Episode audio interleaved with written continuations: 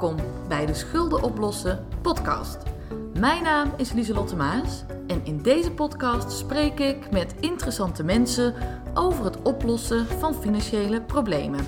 Ik wil weten hoe ze dat doen of hoe ze dat zelf hebben gedaan. Veel plezier!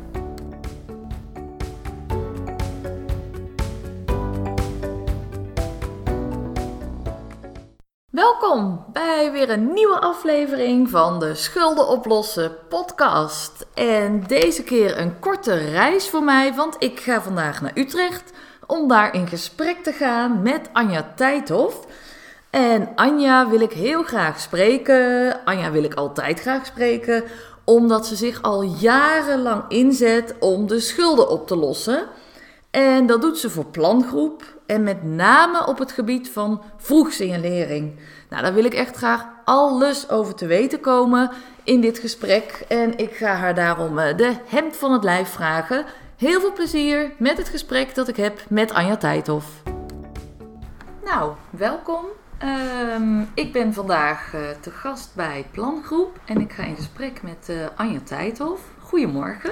Goedemorgen Lieselotte, hartstikke leuk uh, om jou te zien ja. vandaag. Jij aan de thee, ik aan de koffie. En uh, ja, ik uh, ken je natuurlijk eigenlijk al heel lang, maar ik vind het wel ontzettend interessant om nog eens eventjes goed te vragen aan jou waar je vandaan komt, wat de reden is dat je destijds ooit hebt gekozen om te gaan werken in het vak van de schuldhulpverlening. En ik wil je ook heel graag vragen over je huidige rol in vroegsignalering voor plangroep. Want dat is natuurlijk wel een heel actueel onderwerp. En uh, nou ja, daar wil ik, maar vast met mij ook heel veel mensen die naar de podcast luisteren, vraag alles over weten. En mijn allereerste vraag is een hele andere, want ik ben altijd benieuwd. Um, dus dat vraag ik ook aan jou, Anja. Waar mogen mensen jou s'nachts voor wakker maken? Waar mogen mensen mij s'nachts voor wakker maken? Nou, voor uh, een Hollandse nieuwe. Oh ja? Echt? Ja. ja? Oh, leuk. Ja, dat vind ik heerlijk. Oh, ja. um, Ook met uitjes? Uh, ja, liefst oh, wel ja. een beetje met uitjes. Ja. Um, maar um, ja, ook als er gewoon een, iemand die een heel goed idee heeft. Oh ja? Ja, dat... Uh, S'nachts komen soms de beste ideeën mensen ja. op. Dus uh, ja. ja. Heb je dat zelf ook? Dat je s'nachts soms ja, wakker dan wordt? denk je van ja, het is wel zo dat je dan een beetje zo over een vraagstuk loopt. Ja, een beetje na te denken. En dat spookt dan zo door je Ja. hoofd. En dan, nou ja, dan heb je wel s'nachts voor je wakker. En dan denk je, oh ja, dat zou wel eens een oplossing kunnen Ja, zijn. en dan schrijf je het ook op. Ehm, nou, ik heb daar een hele aparte methode voor. Want Oh, ja? ik ben dan eigenlijk te lui om een schrijfblok te pakken. Ja. Dus ik leg dan iets in mijn loop voor de komende, voor de ochtend als ik opsta. Dus ik gooi dan bijvoorbeeld mijn pantoffels ergens midden op het gangpad of zo.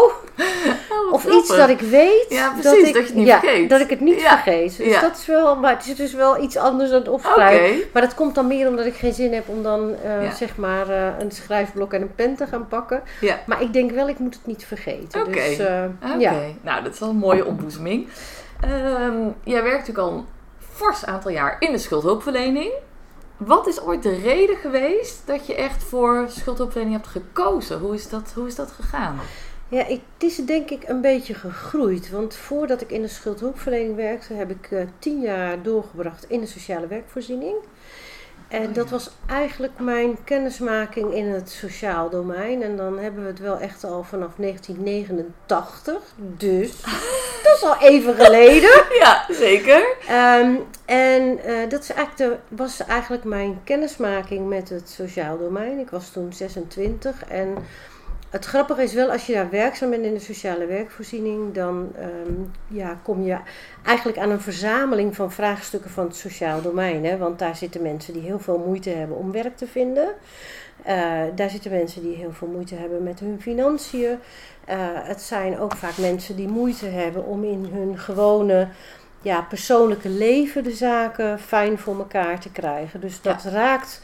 Ja, eigenlijk zie je daar heel veel vraagstukken van mensen ook wel, soms ook in een vergrote vorm eh, samenkomen. Mhm.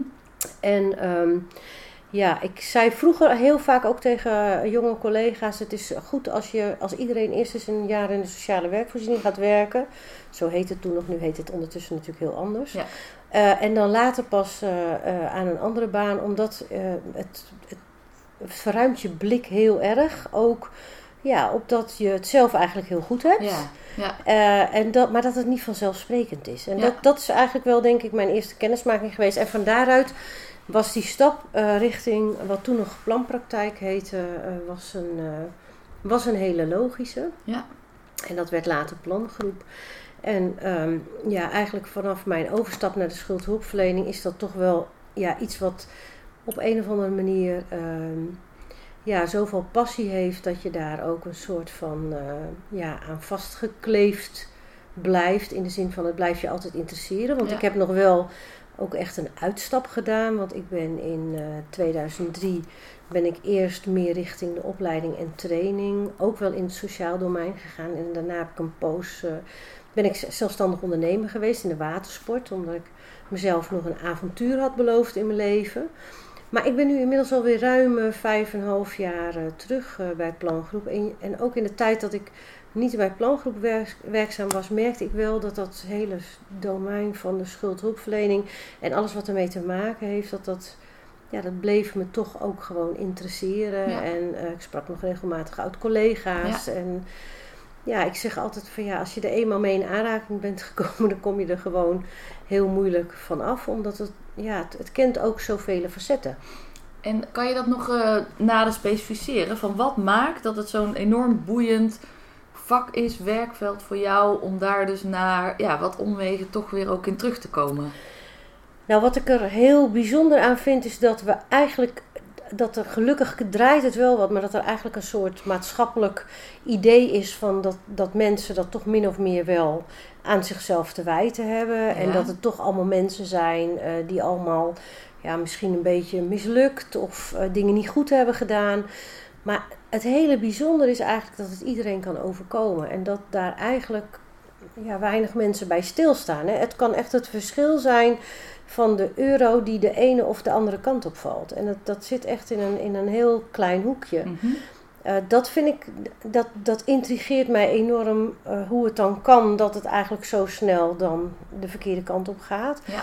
Eh, maar aan de andere kant ook van wat kun je als maatschappij daar nou als antwoord op verzinnen? Dat je daar veel meer ehm, ja, eh, ruimte maakt, eh, ook om dingen echt op te lossen en eerder op te lossen.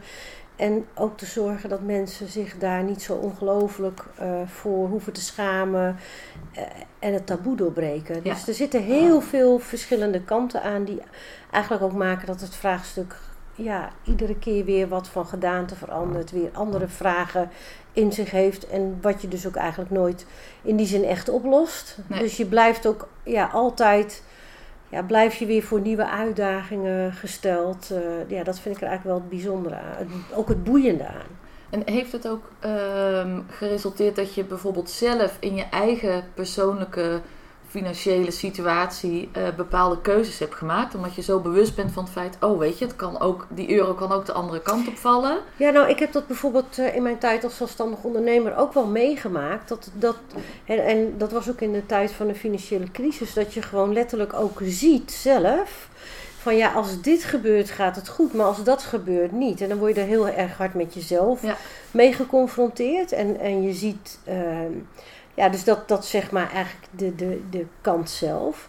Eh, wat ik zelf ook bijvoorbeeld eh, ja, wel merk, is dat ik, ja, doordat ik in dit werk zit, heel bewust ook altijd met, in de zin met geld bezig ben. Dus goed nadenk over lange termijn planning. En wat moet je doen om eh, geen risico's te lopen? Of wat kan je, doen om die, kun je doen om die risico's te beperken? Dus Ja. dat je er veel meer zelf over nadenkt. Dat vind ik ook echt een gevolg. Maar dat je je dus echt wel ook bewuster bent van ja. Weet je, het, ehm, nu lijkt alles heel goed te gaan, maar het kan ook eigenlijk zomaar eh, anders zijn. Ja. Dus dat, dat heb ik wel ook in mijn eigen leven.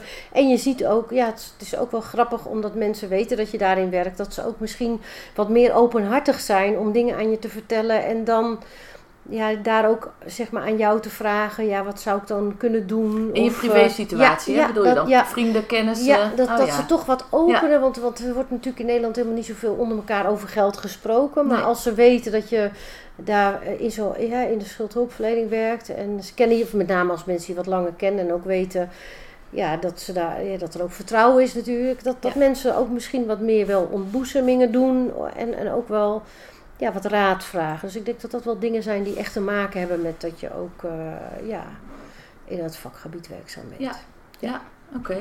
En hoe zorg je ervoor dat je het uh, al die jaren nog steeds voor jezelf interessant houdt en voldoende uitdaging, vernieuwing ziet? Dat je voorkomt dat je, wat je ook wel ziet natuurlijk hè, bij mensen die heel lang ergens werken, dat je soort van afgestompt raakt?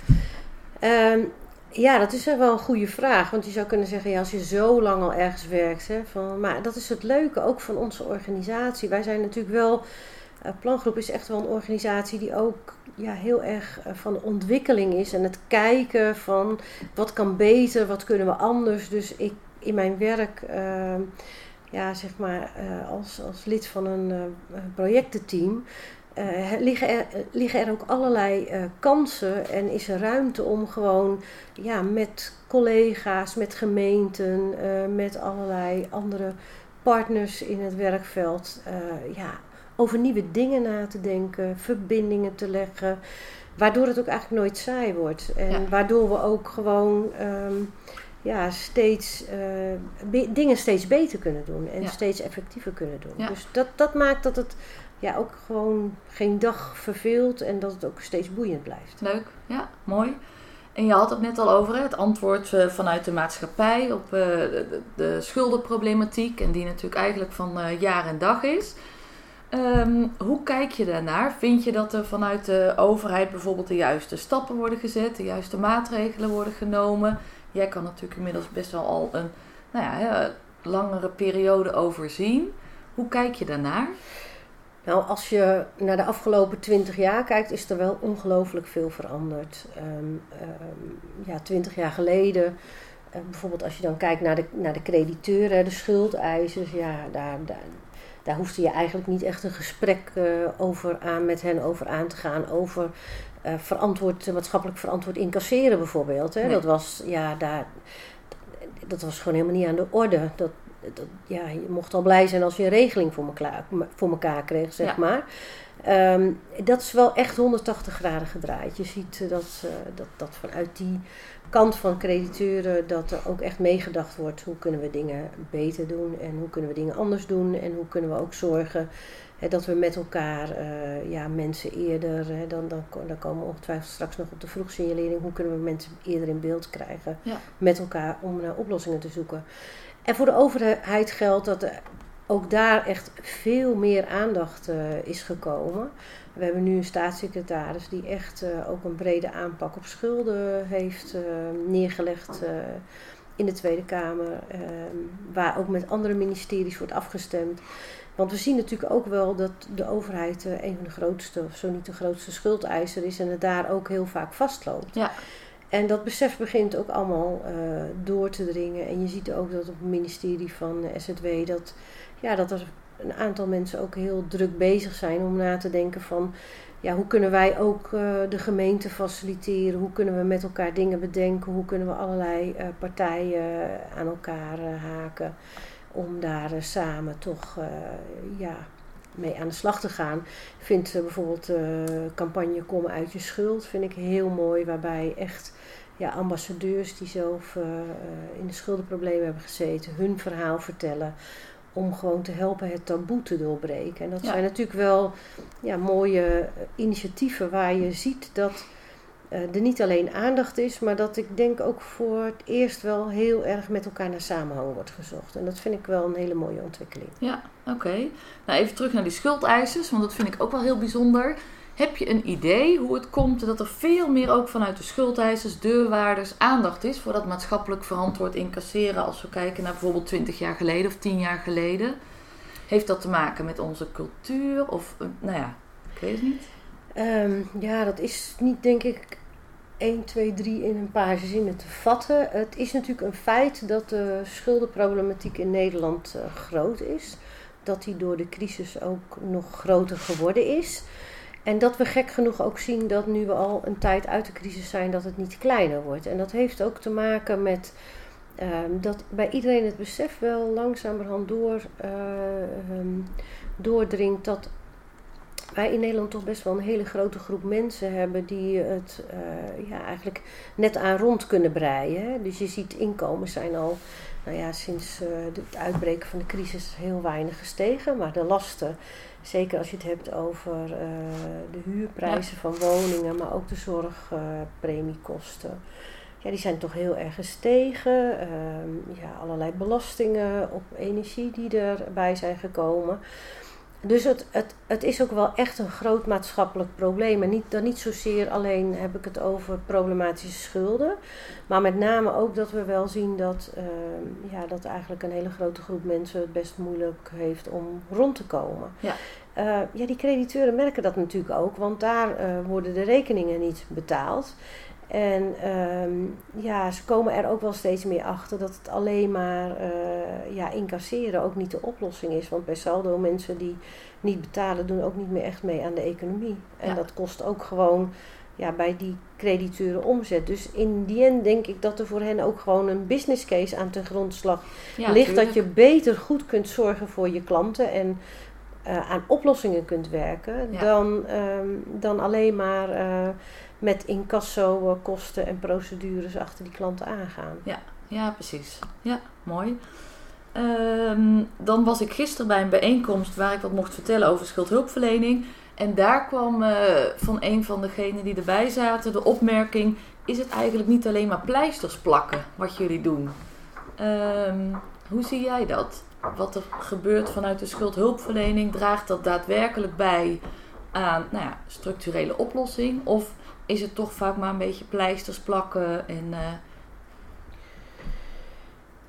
Nou, ik denk wel dat je er niet alleen bent met schuldhulpverlening. In de zin van, als mensen uit de schulden zijn, dan zal er toch wel iets van een duurzaam perspectief moeten zijn. En de vraag is of dat duurzame perspectief er voor iedereen is op dit moment. Dat, mm -hmm. dat zeker met wat ik ook net vertelde over de, de toenemende frictie tussen inkomen en uitgaven. Uh, en, en daar komt bijvoorbeeld ook bij de enorme hoeveelheid mensen met flexbanen, wisselende inkomsten. Dus de vraag is of je na een schuldregeling altijd een duurzaam perspectief hebt. Dat is denk ik één vraagstuk. Het tweede is ook als mensen zo, soms zo diep in de ellende weg zijn gezakt en allerlei andere problemen hebben gekregen, in hoeverre je daar dan bij wijze van spreken echt helemaal bovenop komt en hoe lang dat duurt. Mm -hmm. hè? Mhm. Dus, dus dat ja. is ook een vraagstuk. Um, en um, ja, dus dat zijn wel dingen waar je ook breder moet kijken van hè, na afloop van je hebt het geregeld, zeg maar technisch gezien en wat dan. Ik denk aan de andere kant ook dat um, ja, als je als maatschappij zeg maar in staat zou zijn om mensen eerder uh, te kunnen helpen. Uh, en mensen ook niet zo lang uh, ja, die schulden opbouwen en de problemen minder groot zijn dat je uiteindelijk in ieder geval sneller uh, dingen kunt oplossen. En misschien zou je ook wel sneller aan echt perspectief kunnen werken, omdat mensen toch uh, ja, weerbaarder daardoor zijn gebleven en minder achterstand hebben. Ja. Ja, dat, dat vind ik wel een interessante vraag. Maar ik denk niet het, het alleen maar door iets op te lossen, technisch gezien, de schulden en een regeling treffen. Nee, dat, dat is niet voldoende. Nee, nee. er is vaak ook meer nodig. Ja, dan, zeker. Ja, ja want, want ja, wij, zeggen, wij zeggen heel vaak van ja, als je bepaalde problemen hebt, kom je vanzelf in de schulden. En als je -hmm. schulden hebt, krijg je vanzelf bepaalde problemen. Dat is natuurlijk ook, ja. dat zijn ook dingen die heel erg met elkaar te maken hebben. En die soms ook in een visueuze, visueuze cirkel uh, zitten. Ja helder. Dan de vroegsignalering, want je hintte er net al een beetje op met je um, antwoord op de vraag. Maar jij bent op dit moment uh, vanuit plangroep volop bezig met vroegsignalering, al een aantal jaar inmiddels geloof ik. Wat is het? Kan je eens even uitleggen wat je daaronder uh, verstaat? Ja, het is, uh, laat ik dan zeggen, dan gaat het met name in dit stukje om vroegsignalering van schulden. Want er is vroegsignalering kent natuurlijk vele gedaanten. Dus vroegsignalering is een hele algemene term. Maar als ik het dan even betrek op uh, waar ik me uh, vooral mee bezig hou, de vroegsignalering van schulden. Daar ligt de oorsprong eigenlijk al in 2008 in de gemeente Amsterdam. Daar is toen een bepaalde aanpak uh, ja, ontwikkeld en dat heette vroeg erop af. En um, ja, die, die aanpak die loopt daar dus inmiddels al uh, ruim 11 jaar en daar is ook allerlei ontwikkeling in. Maar wat heel grappig was, uh, in, in, in allereerste begin was dat een, een aanpak alleen met uh, de huurachterstanden van de woningcorporaties in Amsterdam. Dat eigenlijk tegen de crisis in het aantal huisuitzettingen daar afnam. Van, Oké. dat was wel heel bijzonder. Ja. Maar het heeft toch nog wel geduurd tot zo 2015 voordat andere gemeenten dachten: hé, hey, dat zou best wel eens interessant kunnen zijn. Ja. Ik ben zelf vanaf eh, 2016 eh, betrokken bij uh, vroegsignalering van schulden. En ik heb ondertussen eh, al een eh, ja, mooi aantal gemeenten mogen ondersteunen om eh, projecten vroegsignalering eh, op te starten.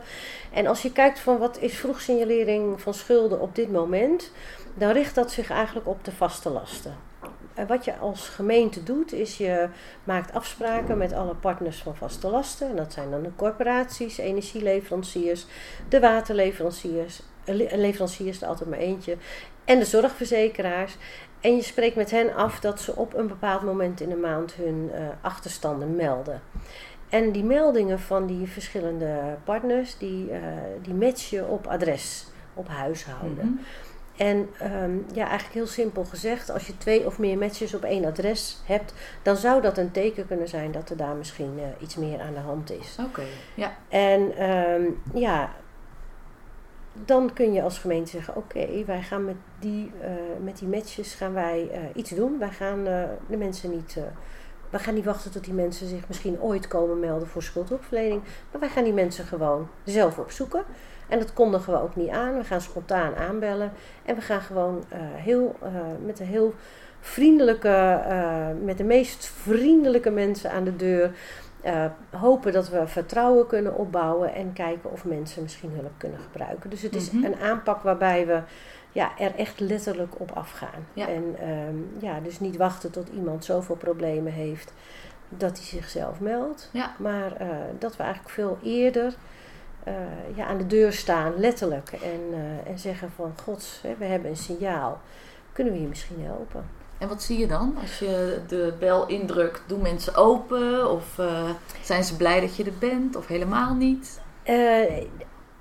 Tot nu toe komt ongeveer uit alle verschillende evaluaties dat we bij 70% van de adressen waar we aanbellen, in ieder geval eh, het contact leggen met mensen en een gesprek hebben. En dat is eigenlijk best veel. Ja.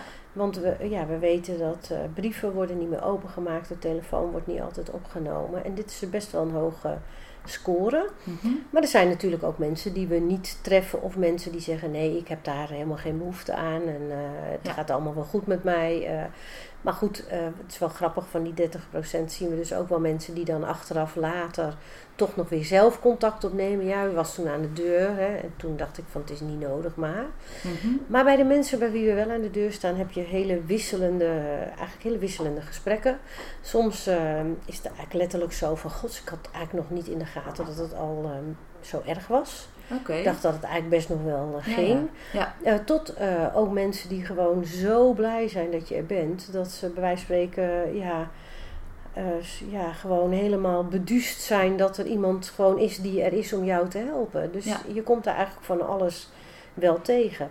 En wat je, ja, wat ook wel heel bijzonder is, is dat het overgrote deel van de mensen die we treffen, die werken allebei of alleen. Eh, dus daar is gewoon inkomen. Dus daar heb je ook weer die groep hè, die het gewoon moeilijk heeft om, Ja. eh, om rond te komen. Ja. En het zijn ook eh, heel veel mensen die nog nooit bij de gemeente zijn, zijn geweest om hulp te vragen. Ja. En die vaak ook echt geen idee hebben dat er allerlei hulp is. Ja.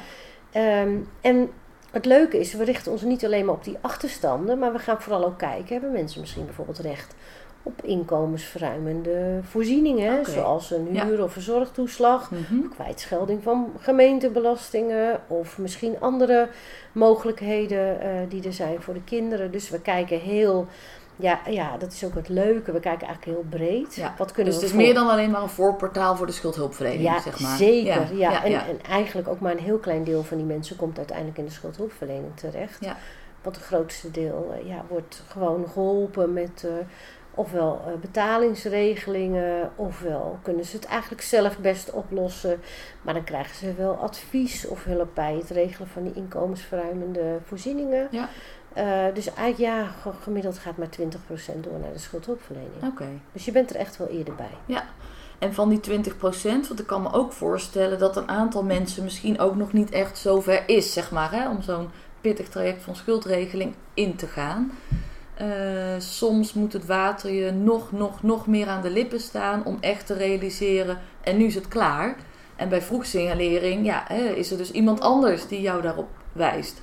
Zie je dat ook nog terug? Dat mensen bijvoorbeeld dan wat eerder afhaken tijdens zo'n schuldhulpverleningstraject? Of weet je dat niet precies? Nou, ik, nee, ik denk uiteindelijk uh, dat dat. Ik denk op het moment dat mensen vanuit de vroegsignalering de schuldhulpverlening komen, dat de motivatie over het algemeen eerder wat groter is. We weten dat kunnen we nog niet, want het is nog een beetje een experimenteervak. Ja. En we hopen daar in het komende jaar wel echt veel meer informatie over uh, te krijgen. Um, maar je, je begeleidt mensen natuurlijk wel echt met een hele warme overdracht naar die schuldhulpverlening toe. Dus op het moment dat ze daar aankomen, zijn er al meerdere gesprekken geweest, is er al um, vertrouwen opgebouwd, is er al informatie verzameld. Ja. Dus je, je, je toegang tot de schuldhulpverlening is natuurlijk wel een hele andere dan. Ja. Dus ja, ik, ik zou niet zeggen, ik, ja, ik denk niet dat mensen dan eerder uitvallen. Ik zou eerder misschien denken dat ze minder snel uitvallen. Maar dat moeten we ook een beetje ontdekken. Het is Ja. ook, eh, we hebben ook een, een landelijk project. We zijn ooit eens met een eh, kopgroep van gemeenten begonnen om over dit vraagstuk van vroegsignalering met elkaar eh, ja, gewoon, te praten. En pakken jullie het aan en wat doet die gemeente? En dat werd op een gegeven moment een beetje een uit de hand ge- gelopen hobby. Want toen dachten we, nou, we gaan eens een landelijke bijeenkomst organiseren. Nou, daar kwamen nogal veel mensen op af, eh, meer dan honderd. En toen dachten we, oh, er is wel heel veel belangstelling voor. Nou, om een lang verhaal kort te maken, vijf eh, bijeenkomsten later waren we een subsidieproject van het ministerie Rijker met de gemeente Amsterdam en eh, Nijmegen en eh, assessor en eh, bureau EV en plangroep. Eh, om zeg maar voor Nederland, eh, ja, voor alle Nederlandse gemeenten, eh, ja, te zorgen dat de kennis en ervaring op dit terrein kan worden gedeeld. En een van onze taken voor de komende twee jaar is dat we ook iets aan monitoring gaan doen. En eh, we zijn nu bezig een eh, ja, instrumentarium eh, te ontwikkelen. En we hopen dat in 2020 in ieder geval 50 gemeenten op een bepaalde manier ook de vroegsignalering gaan monitoren. Ja. Zodat we daar straks ook iets meer over kunnen zeggen. Want we hebben nu wel ja, best wel veel evaluaties al, die hele Mhm. positieve trend zich, zichtbaar maken. Maar het zou nog mooier zijn als we het nog iets beter weten. ehm, en Ja, ook vooral tuurlijk. dat we, ja, als we het iets beter weten, eh, gemeenten die nog gaan starten ook eh, ja, goed kunnen adviseren. Van nou ja, als je deze stappen zet, hè, dan weet je ook Ja. dat je goede aanpak eh, hebt. Ja. En hoe zit het dan met de privacy? Want je zegt van nou, we wisselen gegevens uit. We gaan vervolgens bij mensen actief aanbellen. Mag dat zomaar?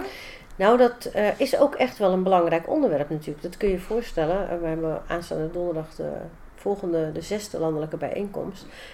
En elke bijeenkomst staat privacy op de agenda. Want dat is natuurlijk een heel belangrijk punt. Ja. Het moet zorgvuldig en je moet je ook eh, ja, daarin aan de regels houden. Nou, voor wat betreft de zorgverzekeraars, de eh, energieleveranciers en de waterleveranciers, ligt er eigenlijk al een wettelijke basis om eh, gegevens te melden. Maar die ligt er voor de woningcorporaties niet. Nou, daar is een eh, rapport eh, over eh, gemaakt, over, die, deze, ja, over deze hele gegevensuitwisseling. Dat, dat is gemaakt door PBLQ en dat heet eh vroegsignalering en de uitwisseling van, en, de, en bescherming persoonsgegevens. Mhm. En daar is eigenlijk het kader ges, ja, eigenlijk geschetst waarbinnen je dat op dit moment toch wel mogelijk kunt maken. Hè, waarbij ook de corporaties dus die gegevens over de huur mogen melden. Oké. Maar ondertussen heeft het ministerie van SZW ook niet stilgezeten. Die hebben gedacht, wij zien toch dat steeds meer gemeenten hiermee aan de slag gaan. En wij zien ook dat het een, ja, toch een heel positief eh, signaal eh, geeft. En ook eh, ruimte biedt aan mensen om veel eerder hulp te krijgen. Wij gaan eh, een, een, een wijziging op de wet gemeentelijke schuldhulpverlening eh, in gang zetten. Waarbij we deze, met name ook deze gegevensuitwisseling een basis in de wet gaan geven. En ook vroegsignalering een, ehm, een basis in de wet gaan geven. Vroegsignalering werd al wel genoemd in de Mhm. algemene maatregelen van bestuur. Maar die krijgt dus ook een plek in de wet zelf. Ja. Dus zo proberen we ook wel echt heel zorgvuldig eh, ja, met die gegevensverwerking Ja. Eh, om te gaan. En ook eh, in gemeenten, hè, altijd als een project starten, gewoon goed met de functionaris gegevensbescherming in gesprek. We maken eigenlijk altijd een, uh, een PIA, een Privacy Impact Assessment, om te kijken van hebben we de zaken hier in deze gemeente goed voor elkaar. Ja. Ehm, ja, dus privacy is ongelooflijk belangrijk. En zijn mensen ook wel eens boos? Die zeggen van, hé, hey, hoe kan het dat je hier aan de deur staat? Of verontwaardigd over het feit dat je dus gebruik hebt gemaakt van die data? Of speelt dat aan de deuren niet echt? Ja, natuurlijk komt dat voor. Ja, uiteraard. Ja. Eh, mensen die zeggen, ja, hoe kom je aan mij? Ja, ja, ja, nou ja, precies. wat we dan doen is gewoon uitleggen, hè, vertellen. En het grappige is wel dat, ehm, ja, ik- mij is tot nu toe niet bekend dat er echt een officiële klacht is ingediend. Ik heb het zelf in alle gemeenten waar ik eh, ja, betrokken ben geweest als projectleider ook nog nooit meegemaakt. Een echte klacht is er eigenlijk nog nooit geweest. Eh, want wat je eigenlijk ziet, dat is wel heel leuk, dat als je het uitgelegd hebt, dat mensen zeggen, ja, ik vind het eigenlijk wel hartstikke goed. Maar ik heb het niet nodig. Oh ja. Ja. En ehm, dan zie je toch dat, maar door gewoon eerlijk te zijn van waarom doe je dit en wat is het belang ervan en wat kun je, en wat kun je voor iemand doen. Ja. Dat, dat ook de mensen die toch een beetje zo aan de deur staan van ja, en eh, hoe kom je aan mijn gegevens en dat wil ik helemaal niet. ehm, dat je dat eigenlijk best heel goed kunt uitleggen. Ja. Leuk, mooi.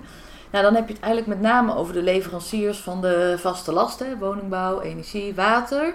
Maar hoe zie je de rol van de banken bijvoorbeeld? Spelen jullie met vroegsignalering daar ook, eh nou ja, hebben jullie daar ook een samenwerking mee? Of is Ja. dat iets wat de banken meer zelf aan het ontwikkelen zijn? Want daar gebeurt natuurlijk ook veel. Ja, de banken zijn zelf ook heel actief. En je zou natuurlijk, ja, in feite kun je zeggen van ja, een hypotheek is ook een vaste last. Ehm, maar de wetgever kiest voorlopig voor echt een keuze voor, eh, voor de corporaties eh, en, en niet voor de banken. En daar ligt ook wel een redenering aan de grondslag, want ehm, van de vier vaste lasten zoals ze nu benoemd zijn, wordt de huur als laatste betaal, niet meer betaald. Maar voor de hypotheek geldt dat die grens eigenlijk nog veel verder ligt. En de gedachte daar, eh, daaronder is dat ja, dan in feite de zorg, eh, energie en water al, al lang zeg maar wel een signaal zijn dat het ook ja, niet nodig is dat de bank dan de, de gegevens van de hypotheekachterstand gaat melden. Hm. Dat is ook nog wat gecompliceerder voor wat betreft de gegevensverwerking. Eh, dus ehm, ja, voorlopig doen die in deze opzet niet mee. Nee. Maar dat wil niet zeggen dat banken niet ook heel veel meer doen aan vroegsignalering en er ook allerlei andere initiatieven zijn waarbij banken weer betrokken zijn. En waarbij zij ook in hun ja, proces van incasso en achterstanden bij hypotheken ook op een hele andere manier eh, aan het werk zijn. Eh, bijvoorbeeld medewerkers ook van eh ja, achterstandsteams getraind worden hoe ze ja, ook met mensen, met mensen goede gesprekken kunnen voeren om signalen te herkennen dat er meer aan de hand is. Ja, dus precies. je ziet dat die banken daar ook ontzettend veel aan doen.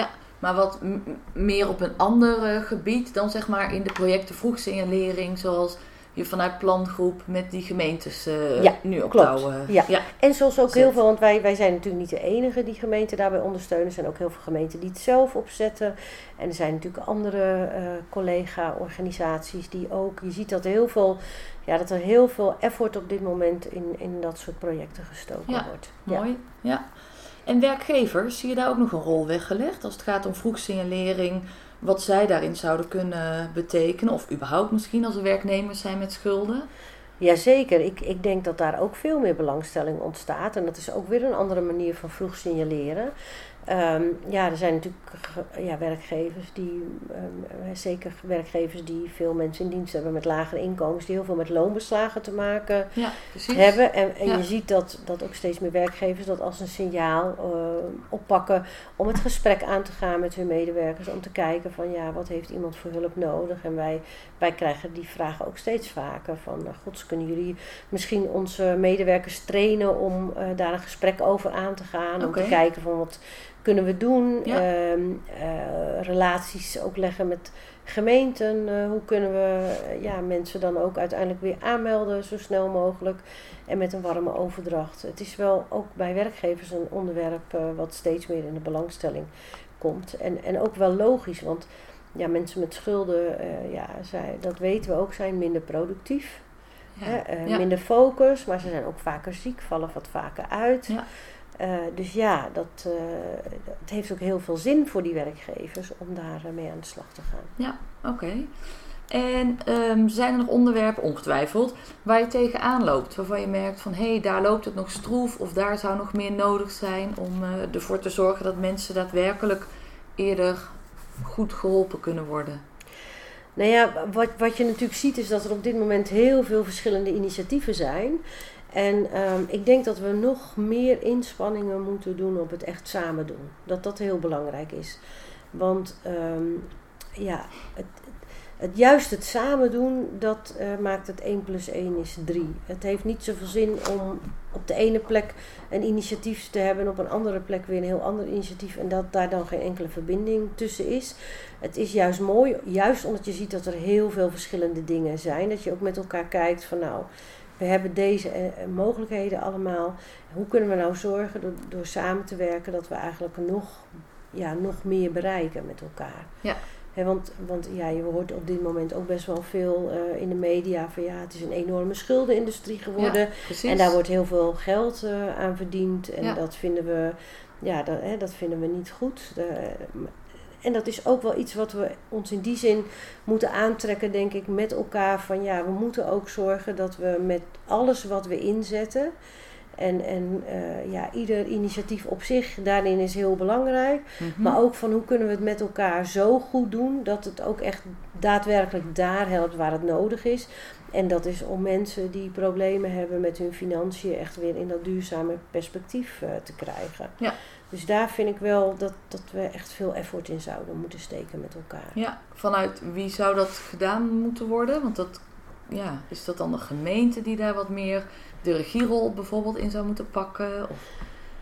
Ja, ik, ik denk dat, dat um, er zijn nu een aantal. Hè, het ministerie heeft een bepaalde rol nu die ook zich heel actief met die brede schuldenaanpak uh, bezighoudt. Uh, gemeenten hebben daar een rol in, uh, maar ook grote partijen. Hè, je hebt, er is een schuldeiserscoalitie, er is een manifestpartij.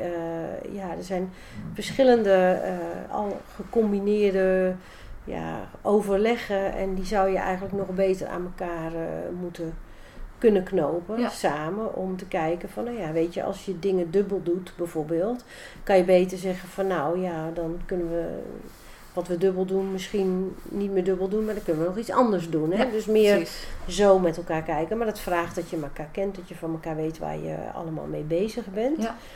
Um, ja, ik denk dat we daar nog wel echt winst met elkaar kunnen En veel is dan denk ik ook weer lokaal allemaal net weer anders georganiseerd. Dat maakt het misschien ook lastiger om een soort blauwdruk te hebben van nou weet je wel, zo zou je het kunnen doen. Ja, aan de ene kant is dat natuurlijk zo. Gemeenten hebben ook hun eigen gemeentelijke invulling. Mm -hmm. Met de vroegsignalering van schulden zien we dat standaardafspraken zich toch wonderwel ook heel goed verdragen met uh, de couleur lokaal, zeg okay. maar. Hè. Ja. Omdat natuurlijk, hè, je moet standaard afspraken maken met crediteuren, want een zorgverzekeraar gaat niet op 330 verschillende manieren nee, data aanleveren. Nee. Maar in de uitvoering en hoe je vervolgens uh, je eigen werkproces inricht, mm -hmm. ja, daar ligt natuurlijk wel altijd ruimte. Dus het is denk ik ook de kunst om te zeggen: oké, okay, wat moet standaard om zoveel mogelijk partijen aangehaakt te krijgen? En welke ja. ruimte is er dan nog om ook een stuk eigen invulling? Uh, en ik, ja. ik vind dat vind ik van de vroegsignalering eigenlijk wel heel bijzonder. Dat zonder dat daar ooit iets over opgelegd is, dat heel veel gemeenten ook bereid zijn om die, die vereiste standaardafspraken die er zijn om, om bepaalde ja, crediteuren aan je te binden, dat het eigenlijk helemaal geen probleem is. Okay. Ah, en als je, mooi, ja. Ja, en ja. als je dat met iedereen ook bespreekt, hè, van wat Ja. betekent dat nu, Mm maar ook nadrukkelijk kijkt hè, van welke lokale ruimte hebben we dan nog.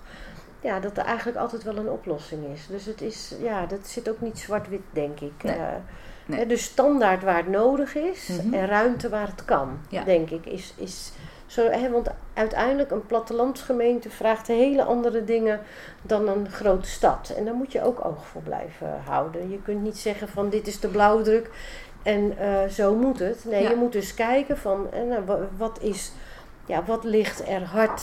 Wil je dingen voor elkaar krijgen? Nou, regel dat dan zoveel mogelijk uh, op die standaard manier. Mhm. En, maar er blijft ook altijd wel ruimte over om, om ook gewoon lokaal in te richten. Ja, mooi. Uh, nou, tot slot wil ik eigenlijk nog wel eens van je weten. ehm, of je ons ook een inkijkje kan geven naar de nabije toekomst van de schuldhulpverlening. Want er gebeurt natuurlijk veel met uh, vroegsignalering. Je hebt gezegd dat de rol van de schuldeiser uh, aanzienlijk is veranderd. Ehm, wat zie je de komende jaren? Waar denk je dat het nog meer naartoe gaat bewegen of wat er nog aan gaat komen? Ja, dat is, ik vind dat wel een spannende vraag ook. Uh, je ziet dat eigenlijk alles wel in beweging is. Dus ik denk dat over vijf jaar het landschap wel echt veranderd is. Maar ik vind het wel moeilijk om te zeggen hoe het dan veranderd is. Wat hoop je? Wat, wat, hoe zou jij het graag uh, nou, wat zien? Ik, wat ik eigenlijk hoop is dat er veel uh, meer nog dan, hè, dus veel meer nog dan nu samen wordt gewerkt. Ja. Dat, Zowel dat, privaat als publiek. Ja, privaat ja. en publiek samen. Ja. Dat het echt een gedeelde verantwoordelijkheid is geworden. Um, wat ik heel uh, mooi zou vinden als we het voor elkaar krijgen, dat in vijf jaar het taboe op schulden ook is afgenomen, zodat mensen um, er makkelijker over durven te praten en, en, makkelijker om hulp durven te vragen. Dus dat, dat zou ik hopen dat met de inspanningen die nu gebeuren, dat we dat voor elkaar krijgen. Ja. En dat we in staat zijn met elkaar om de hulpverlening dus verder naar voren in het proces. Hè. Dus dat de schuldhulpverlening, hè, die nu vaak zo moeilijk is omdat mensen al zoveel problemen hebben, dat de oplossing uh, ja, gewoon heel ingewikkeld is geworden. Dat we er dus echt letterlijk eerder bij zijn, waardoor ja. we ja, ook effectiever kunnen zijn in de schuldhulpverlening. Ja, mooi. Oké. Okay. En uiteindelijk uh, een land zonder schulden, zie je dat? Of is, denk nee, je, nou, nee, dat is dat, een utopie? Dat is een utopie, ja? denk ik. Okay. Ja. Okay. Want uiteindelijk, um, ja, ik denk dat schulden ook bij het leven horen. Er zullen altijd dingen in het leven van mensen misgaan. Er zullen altijd mm -hmm. mensen zijn die misschien toch de verkeerde keuzes maken. Er zijn altijd omstandigheden waar je geen invloed op hebt. Dus ja. geen schulden lijkt mij een utopie. Ja. Maar um, als er schulden zijn, zorgen dat het leefbaar uh, is en beter leefbaar wordt met Ja. een duurzaam perspectief. Dat zou ik toch wel mooi vinden. En mooi dat je zegt dat je eigenlijk zou wensen dat mensen zich daar veel minder voor schamen. Ja, En dat dat natuurlijk ook reden is om veel eerder hulp te gaan zoeken. Want Ja. dat is natuurlijk ook altijd lastig, waardoor mensen veel te laat bij de hulpverlening aankloppen. Ja, ik denk, dus, ja. eh, ja. dat is wel denk ik echt, al, daar zouden we ook heel veel inspanning op moeten zetten. Want als Ja. we dat voor elkaar krijgen, dan zijn we denk ik een hele grote stap verder. Mooi. Eh, zijn er nog dingen die ik niet heb gevraagd of die je nog wilde zeggen over vroegsignalering of over jezelf? Waarvan je zegt, dat wil ik nog even meegeven. Ja, het enige wat ik daar nog aan wil toevoegen, dat het echt een heel mooi vakgebied is. En ehm, ja, wat ons eh, bij Plangroep drijft, is eigenlijk dat je toch weer elke dag het verschil kan maken voor mensen. En Ja. ja, ja ik hoop dat ik dat nog heel lang eh, mag blijven doen. Nou, prachtig. Dan eh, gaan we daarmee afsluiten. Hartstikke bedankt, Anja, voor je verhaal en je enthousiasme en je gedrevenheid. En eh, nou, ook wel je, je, je doorkijkje naar waar eh, de schuldhulpverlening eh, naartoe aan het bewegen is. Ik hoop dat heel veel luisteraars ook met heel veel plezier hiernaar gaan luisteren. Ehm, en tegen diegene wil ik zeggen, graag tot de volgende keer. Dag!